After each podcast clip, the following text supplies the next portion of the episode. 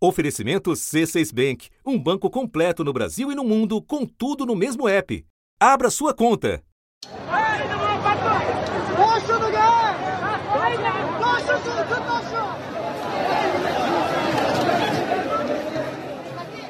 Todos os voos comerciais foram cancelados diante do volume de pessoas que se dirigiram ao aeroporto.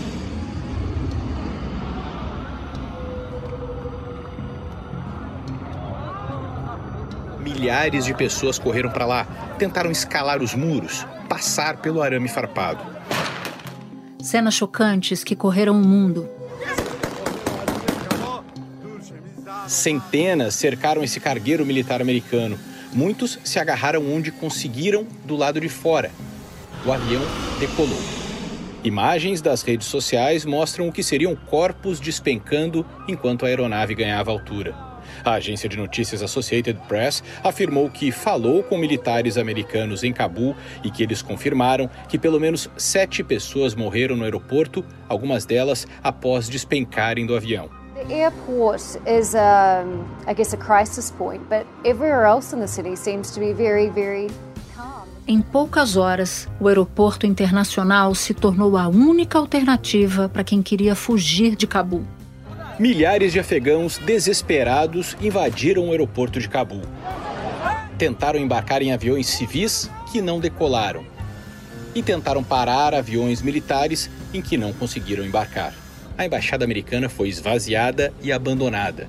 Os últimos diplomatas foram retirados de helicóptero.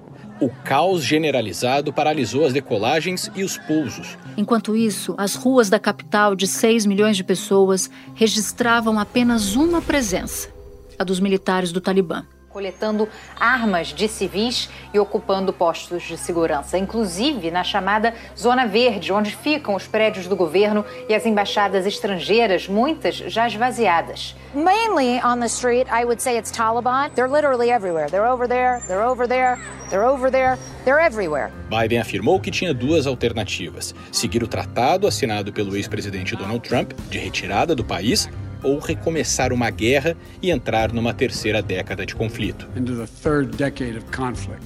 As soon as we leave our compound, it's clear who is now in charge. Taliban fighters have flooded the capital. America already spent enough time in Afghanistan. They need to leave, he tells us.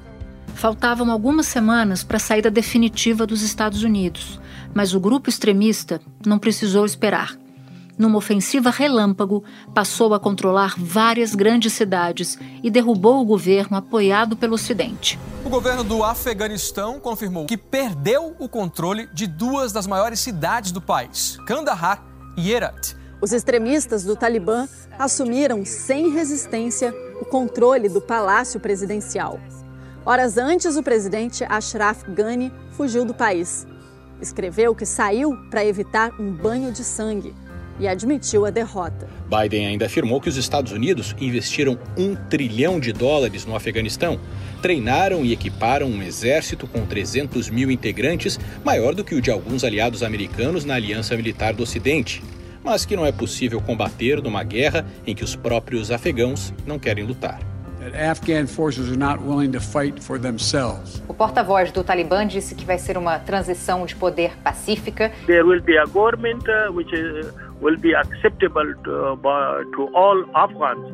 A memória da última vez que o Afeganistão foi governado pelo Talibã é de medo e opressão. Da redação do G1, eu sou Renata Loprete e o assunto hoje com Natuza Neri é o Afeganistão nas mãos do Talibã. A volta do grupo ao poder depois de duas décadas de ocupação americana a saída conturbada dos Estados Unidos e o futuro de um país que, por sua localização estratégica no centro da Ásia, tem uma história marcada por guerras e invasões. Neste episódio, dois jornalistas. Adriana Carranca, especializada na cobertura de conflitos e autora dos livros O Afeganistão Depois do Talibã, e Malala, a menina que queria ir para a escola. Depois, falo com Daniel Wiedemann, coordenador da redação da Globo em Nova York. Terça-feira, 17 de agosto.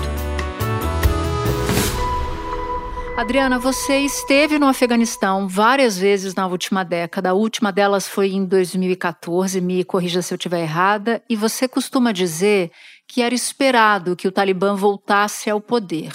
Pode explicar por quê? Na verdade, os talibãs eles nunca foram a lugar nenhum, eles nunca deixaram o Afeganistão de verdade. Eles se retiraram estrategicamente em 2001, após a ocupação americana, porque, obviamente, eles sabiam que os americanos viriam com força total e que eles não conseguiriam assegurar a capital. Começou há cerca de meia hora a ofensiva militar norte-americana sobre o Afeganistão. Primeiro foi a cidade de Cabul, a capital Cabul, que foi atacada. Nós vimos ali quatro explosões e depois a força das baterias antiaéreas de Cabul reagindo. É, se retiraram para o território Pashtun, que é a etnia da, dos talibãs e da maioria da população afegã e também da maioria da população que vive nessa na fronteira com o Paquistão, que são áreas uh, semi-autônomas eh, áreas tribais onde vive essa população, eles se retiram então para ali, atravessam a fronteira para o Paquistão, formam dois conselhos, um funcionava em Peshawar, que é a região administrativa dessa zona tribal, e o outro funcionava em Quetta. Eh, isso era sabido, dali eles coordenavam a insurgência no Afeganistão. E essa insurgência começou logo depois que os Estados Unidos entraram no país. Dois meses depois, o presidente Bush anunciava: graças aos nossos militares, aliados e bravos combatentes, o regime do Talibã está chegando ao fim. A partir de 2003, pelo menos, eh, já quando os Estados Unidos redirecionam sua atenção para o Iraque, você já começa a perceber uma, uma, essa insurgência bem mais forte do Talibã e o Talibã já ganhando territórios em províncias pequenas, em vilarejos. No Afeganistão, ele só tem 15% de terra arável, é uma população que vive nas montanhas, em, em vilarejos pequenos, a maior parte. Mais de 80% da população não tem energia elétrica. É, então, é, é, uma, é um lugar muito isolado e que, por conta de sucessivas guerras, foi impedido de se desenvolver é, e vive ainda tradições milenares. A sensação quando você desembarca ali no aeroporto, embora os Estados Unidos tenham construído um aeroporto moderno, pequenininho, mas moderno, você tem o aeroporto fica praticamente vazio e você tem a população toda fora do aeroporto sentada em círculos no chão, que é como é a tradição pastum, é, é a tradição do país mesmo. As famílias mais ricas têm seguem essa tradição, eles não estão acostumados a usar cadeira. Então, a sensação de que você é, é, voltou no tempo, né? Dois mil anos quando você desembarca no Afeganistão. Adriana, eu queria saber um pouco mais sobre a última vez que você esteve lá, ou se você preferir, das vezes em que você esteve lá e o que te marcou. A partir é, de 2008, acho que foi o ano da virada, que foi a eleição do presidente Barack Obama, por coincidência, né? É, você já sentia ali, os talibãs já estavam no domínio de, é, se dizia, 70% das províncias já em 2008. O único sucesso americano nessa guerra foi a morte do líder da Al-Qaeda, Osama Bin Laden. E essa vitória nem foi no Afeganistão. Bin Laden foi morto no Paquistão por forças especiais americanas em 2001. O secretário de Estado americano, Anthony Blinken, se apressou em negar as comparações com a Guerra do Vietnã, considerada uma das maiores derrotas militares da história americana.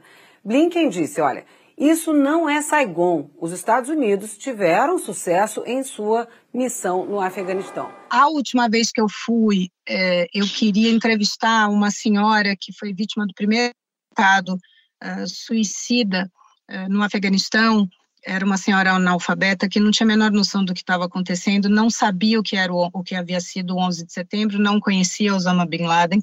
Ela foi a um casamento pela primeira vez na vida dela, pegou um táxi e houve um, um atentado à bomba. No trânsito, ela perdeu o marido, perdeu os dois braços. A filha de 12 anos cuidava dela, ela tinha seis filhos, ficou sozinha, enfim, uma grande tragédia. A última vez que eu fui a Afeganistão, quando eu tentei entrevistá-la, eu já não podia ir ao vilarejo onde ela morava, que ficava a 30 minutos de Cabul, porque o Talibã controlava o vilarejo e também a estrada. Então eu tive, eu mandei um táxi para ela para ela vir ao meu encontro em Cabul. Mas você percebe ali que os talibãs já estavam muito perto da capital. Os afegãos que são muito piadistas, são engraçados, os jovens principalmente, eles chamavam o presidente eh, do Afeganistão de prefeito de Cabul, referindo-se a essa limitação do poder do presidente ali. E Adriana, antes da gente avançar mais no presente, eu proponho voltar novamente ou ainda mais ao passado para situar nossos ouvintes mais jovens. Você pode contar qual foi a origem do Talibã e como eles chegaram ao poder pela primeira vez? Tudo isso começa no Natal de 1978, Natuza, quando uh, a União Soviética invadiu o Afeganistão, ocupou o Afeganistão. Uh, com o objetivo, o Afeganistão não é um país com riquezas naturais que seja alvo da ambição internacional, mas ele é um país uh, geopoliticamente estratégico, porque ele está numa região, ele faz fronteira com o Paquistão, com o Irã, ele está uh, numa região, né, ali ele é, é bastante estratégico e sofreu sucessivas ocupações por conta disso. Em sua história mais recente, desde o final da década de 70 que ele sofre com uma guerra civil brutal que em diversos momentos teve o dedo de intervenções estrangeiras. A invasão soviética em 79 culminou com a morte de quase 2 milhões de afegãos, a maioria civis, e quase 6 milhões de refugiados. A retirada das tropas russas em 89 foi considerada uma vitória dos Estados Unidos, que apoiavam os Mujahedin, a resistência nacional, durante todo o período de combate. Os soviéticos entraram pelo norte no Afeganistão e pretendiam expandir para o sul, dando estão como porta de entrada. Os Estados Unidos não queriam entrar numa guerra direta, né, com a União Soviética, mas também queriam impedir o avanço do comunismo naquela região. Então, a, a agência de inteligência americana fez uh, uma estratégia durante 10 anos. Os Estados Unidos financiaram, treinaram uh, e armaram uh, com dinheiro americano e também saudita é, a insurgência contra os soviéticos. É, eram sete milícias. Quando os soviéticos se retiram, em, em 89, os Estados Unidos também vão embora e abandonam o país para trás na dessas sete milícias. O país, obviamente, mergulha numa guerra civil para ver quem ia tomar o poder ali, e dessa, dessa guerra civil surge o, os, surgem os talibãs como alternativa. Em 1996, chegou ao poder e aplicou uma visão distorcida do Islã. Fez execuções públicas de pessoas acusadas de adultério e amputações de suspeitos de roubo. Os homens foram obrigados a deixar a barba crescer e as mulheres a usar a burca, que cobria todo o corpo. O Talibã proibiu a televisão, a música e o cinema. Para meninas ir à escola, era contra a lei. Quem eram os talibãs? Talibã significa estudante. Eles eram majoritariamente jovens e crianças na época da, da, invasão soviética, de famílias que se refugiaram no Paquistão. É muito fácil atravessar essa fronteira. A maioria dos afegãos na época da invasão soviética se refugiou no, no Paquistão. Famílias pobres que viviam nos campos de refugiados e que foram os filhos foram recrutados para serem treinados para combater os soviéticos. O Paquistão recrutou essas crianças que foram levadas a madraças, que são escolas religiosas, para as famílias era elas achavam que seria bom para os filhos porque eles teriam abrigo uh, não não viveriam em tendas né em situação horrível sem saneamento básico como são os campos no Paquistão viveriam nessas madraças teriam educação formal e educação religiosa. Mas durante a, a, a, ocupação soviética, como eu disse, eles foram recrutados uhum. e não tiveram educação formal, tiveram só educação uh, religiosa e militar. Então surge no meio da guerra civil, depois da retirada dos soviéticos, esse grupo jovem muito religioso que prometia trazer, devolver a paz para o Afeganistão. E os afegãos acreditaram, porque estavam dilacerados por sucessivas eh, guerras e, e a, o país estava completamente destruído. E que, de fato, trouxe em tese, entre aspas, né, a paz, né, a guerra acabou, a guerra civil acabou, eles tomaram o poder, não havia insegurança de, de, em termos de segurança pública, né, não, não havia risco de assaltos, sequestros, como houve depois da invasão americana, eles acabaram com a produção de, de papoula, que é o principal substância para ópio, é, para a uhum. produção de ópio. O Afeganistão é o maior produtor de papoula do mundo e o principal importador são os Estados Unidos. Durante o regime talibã, eles acabaram com isso, acabaram com a criminalidade, vamos dizer assim, mas instituíram um governo radical, extremista, eh, que seguia tradições eh, milenares até anteriores ao Islã, porque uhum. a tradição pashtun, que é essa etnia, é anterior até ao Islã. A burca, por exemplo, ela é anterior ao Islã. E eu quero entrar exatamente nisso, Adriana, porque há muita dúvida e muita apreensão sobre como será um governo do Talibã. E um porta-voz do grupo disse à BBC que eles esperam uma transição de poder pacífica, e essa expressão é dele. Inclusive, me chamou a atenção nessa entrevista que em que a jornalista pergunta se o sistema judicial incluirá a amputação de mãos e pés. E ele respondeu: ainda não posso dizer.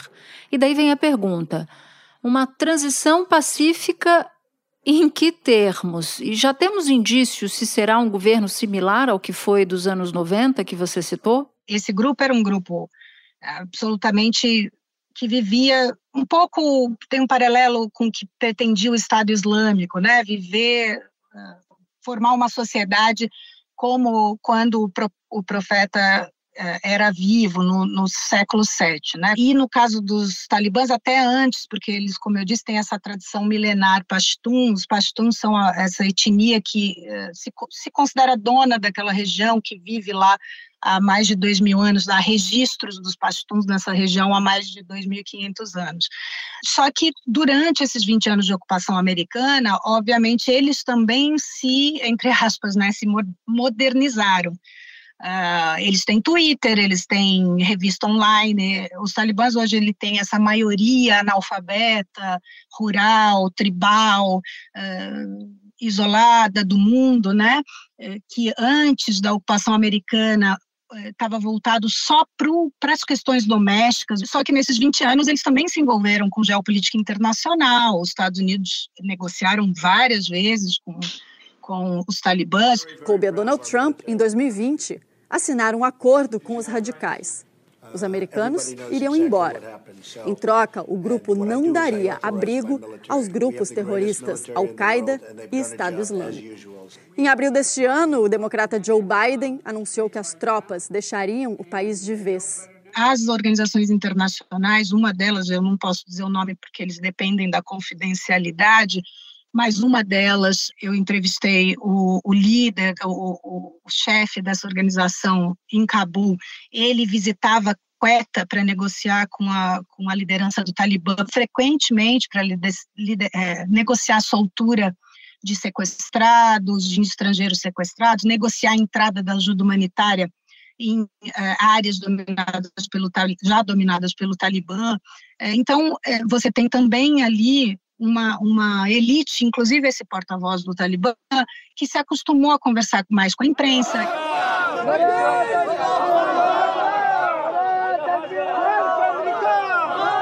Chanting death to America, but they seem friendly at the same time. It's utterly bizarre. E também a gente não sabe qual é o limite dessa modernização. O fato é que eles realmente são religiosos e realmente são, são é, extremistas, têm uma, uma interpretação mais radical possível do Islã e é o, é o modelo de sociedade que eles defendem. É, então, não acho que vai mudar assim muita coisa, mas talvez o Afeganistão, essa liderança aí do Talibã que, que, que vai tomar o poder agora, esteja mais disposta a negociar uhum. com é, países estrangeiros, até porque eles vão precisar de dinheiro, né? O Afeganistão está completamente abandonado. E Adriana, para terminar, a gente sabe que há muita preocupação com o futuro, especialmente das mulheres no país. E ao longo dos anos, você conheceu várias meninas, jovens afegãs, e manteve contato com muitas delas. Você pode compartilhar o que você tem ouvido delas, o que elas te relatam sobre os últimos dias? Ah, eu chorei hoje quando eu falei com a, uma dessas meninas, a Mina, eu entrevistei a Mina quando ela tinha oito anos. Ela era estudante de uma escola de música que tinha sido fundada por um afegão. Quando eu fui na escola, eu entrevistei a Mina, porque esse uh, professor, né, esse uh, o diretor, o dono da escola, ele me disse que ela era um talento. Falou, ele falou: você vai ouvir falar dessa menina ainda.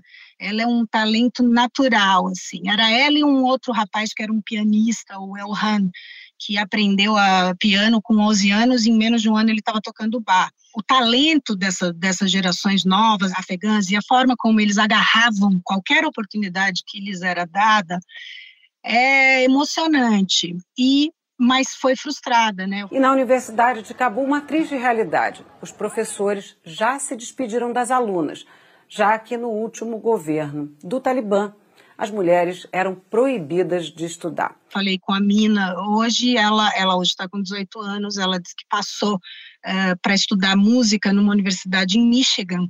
Foi aceita, mas ela não deixou o Afeganistão a tempo. E ela disse que a família está sitiada em casa como é a situação de várias amigas dela também, vários alunos da escola, que está fechada, não vai reabrir por conta da chegada do Talibã. E eles, elas, as meninas principalmente, estão com muito medo de sair na rua, porque os talibãs rondam as ruas e eles não sabem é, quem são esses novos talibãs aí que estão chegando. Muitas dessas milhares de pessoas tentando fugir são pessoas que ajudaram os americanos, que trabalharam com os americanos nesses últimos 20 anos e que agora temem pelas próprias vidas. Nas províncias ocupadas pelas forças do Ocidente, os direitos sociais e econômicos tiveram algum sucesso, mesmo que desigual.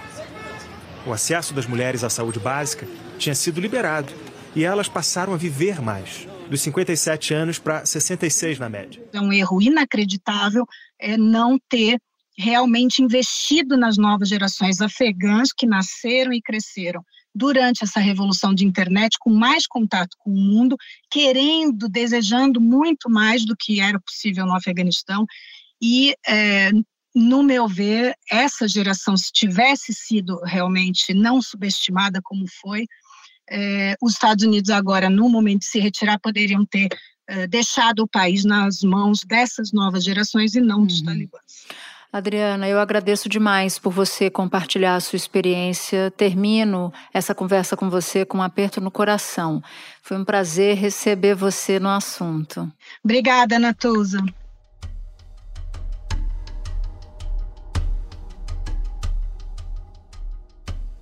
Daniel, para a gente entender o que está acontecendo agora no Afeganistão, eu quero começar te pedindo para nos ajudar a compreender o papel dos Estados Unidos desde o 11 de setembro, que é quando o Afeganistão se torna alvo dos americanos, até o momento em que eles passaram a considerar a retirada das tropas. É, em resumo, o Talibã estava dando santuário, né? Estava dando abrigo ao à rede terrorista Al-Qaeda, né? De Osama bin Laden, é, na época, em 2001, quando houve os ataques de 11 de setembro né, de 2001 contra as Torres Gêmeas aqui em Nova York, o Pentágono em Washington e aquele avião que acabou caindo na Pensilvânia. Ao todo, quase 3 mil pessoas morreram na época. O edifício mais alto de Nova York em chamas. Angústia, acenos, gritos de socorro nas janelas. O maior ataque terrorista da história da humanidade começou com o choque de um avião sequestrado pouco antes. As imagens estavam sendo transmitidas pela TV ao vivo quando, 18 minutos depois, um outro avião se aproxima pela direita do quadro e bate na outra torre. Isso é uma coisa horrível, horrível, horrível. O presidente dos Estados Unidos, George Bush, confirma: foi um atentado terrorista. O então presidente George W. Bush é, fez um ultimato ao Talibã, que controlava, né, naquela época, quase todo o Afeganistão, mais de dois terços, na verdade era o governo de fato do Afeganistão na época, e não tendo o que ele queria, que na verdade era uma. Né, pedindo que, que, fosse atrás da Al-Qaeda, que é o que seria impossível para o Talibã naquela altura do campeonato, os americanos invadiram em outubro, menos de um mês depois dos ataques de 11 de setembro, eles invadiram com apoio de aliados, um grande apoio internacional, é, invadiram com essa missão, né? A, a punir, acabar com a Al-Qaeda no Afeganistão, ir atrás do Osama Bin Laden, é, tirar o Talibã do poder, que foi né, o, o governo que deu abrigo a esses terroristas. O presidente dos Estados Unidos, Barack Obama, foi ao Afeganistão e garantiu que as tropas americanas vencerão a guerra contra os terroristas. Ele disse que o objetivo de acabar com a Al-Qaeda está próximo de ser atingido e que o 11 de setembro exigiu o início da guerra, mas que chegou a hora de encerrá-la. E aí o segundo passo, tanto que o nome da operação na época era Enduring Freedom, então assim, né, liberdade, é, liberdade duradoura. Então o que, que eles queriam? Eles queriam instaurar uma democracia, é, um, né, uma, um, um governo de liberdade no Afeganistão. Daniel, a tomada da capital Cabu aconteceu antes mesmo da saída definitiva dos Estados Unidos, o que é muito impressionante. E lembrando que o presidente americano Joe Biden tinha marcado para 31 de agosto essa retirada. Então eu te pergunto: em que medida a retomada do poder pelo Talibã pode ser considerada a maior derrota de Biden até aqui? ela é a maior derrota de Biden até aqui. Isso eu acho que não tem a menor dúvida. Pode ter sido uma ação que durou 20 anos, eh, durante eh, o governo de quatro presidentes, né? Bush, Obama, Trump e Biden, mas essa conta dessa saída horrorosa vai ficar uh, eh, para Joe Biden. Né? O governo americano agora esperava até que fosse possível o Talibã retomar o governo lá, mas em coisa de meses, um ano, e viu tudo ruir em apenas uma semana. Essa não é uma derrota que é só do Biden, porque são quatro presidentes americanos envolvidos nessa que foi a guerra mais longa da história dos Estados Unidos, uma guerra de quase 20 anos.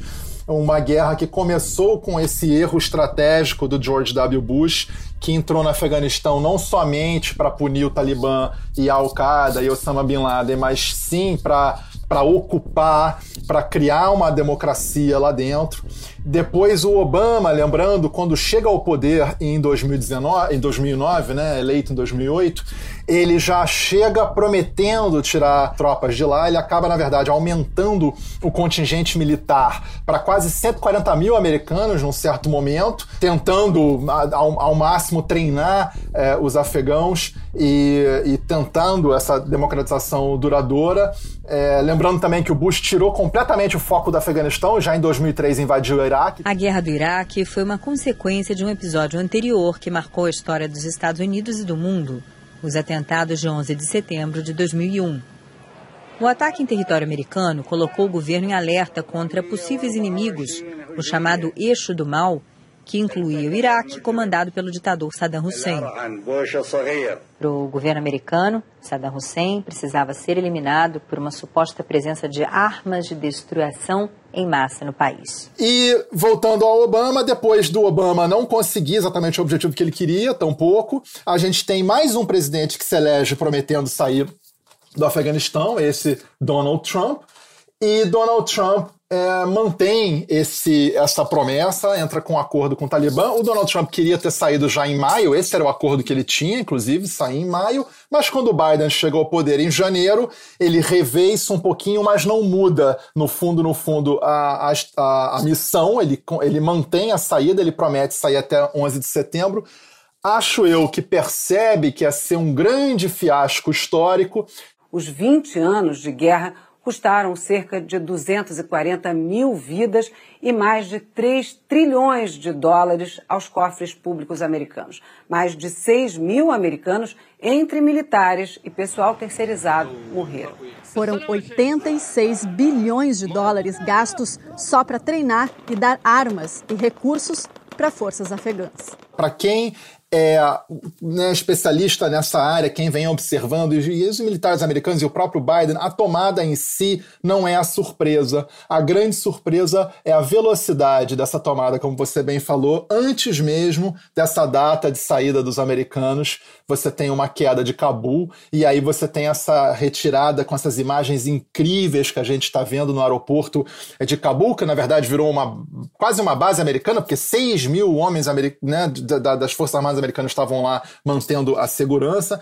Esses helicópteros Chinook, aqueles que têm as duas, né, os dois rotores é, saindo da embaixada, levando americanos de volta, um C-17, aquele cargueiro militar levando as pessoas, pessoas subindo no trem de pouso, caindo. Então essas imagens vão ser a imagem da derrota do Biden, que é no governo dele, mas é uma derrota dividida com muita gente. E Daniel, para terminar, eu quero te ouvir sobre o que podemos esperar daqui para frente na relação do Afeganistão com outros países. A China já sinalizou que quer relações amistosas com o Talibã, por exemplo, e a grande dúvida agora é como vão agir Estados Unidos e Rússia. A China tem a oportunidade realmente de preencher um vácuo no Afeganistão, tendo uma boa relação com o Talibã e aumentando o seu é, círculo de influência. A porta-voz do Ministério das Relações Exteriores disse que a China está em contato com o Talibã e pediu que o grupo garanta uma transição de poder suave.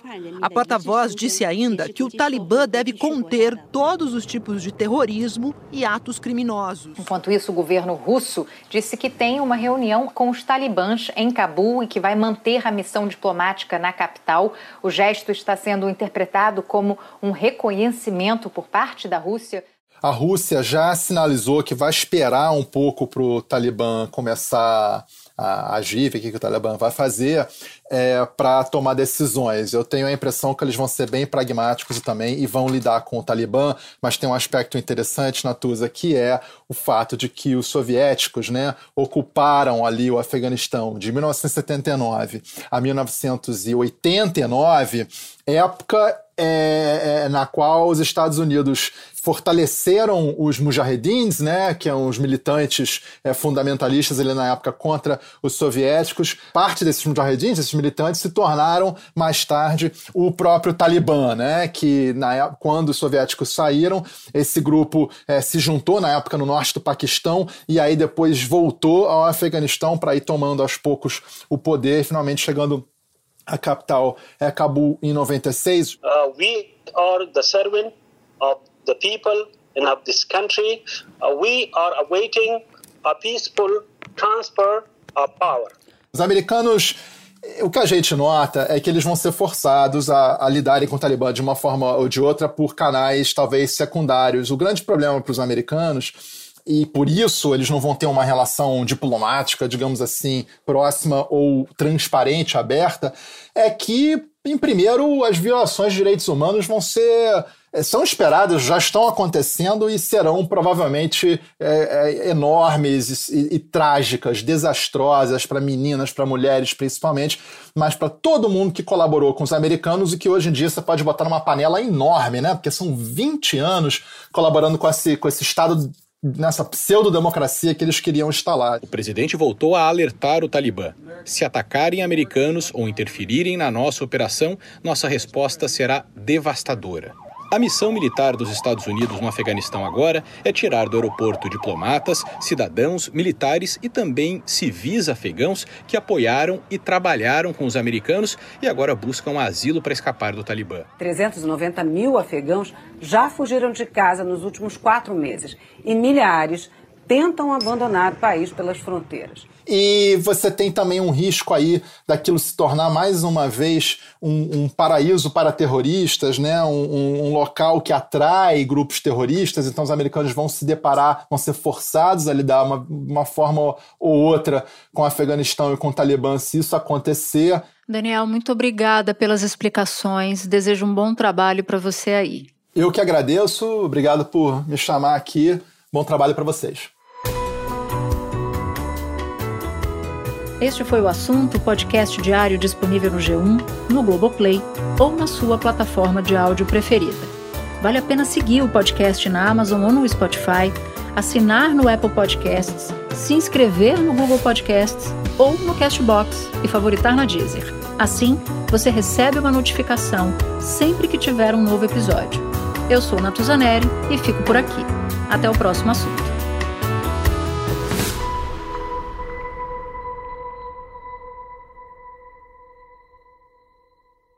Você no topo da experiência financeira que um banco pode oferecer. Escolha um banco completo no Brasil e em qualquer lugar do mundo. Abra sua conta no C6 Bank.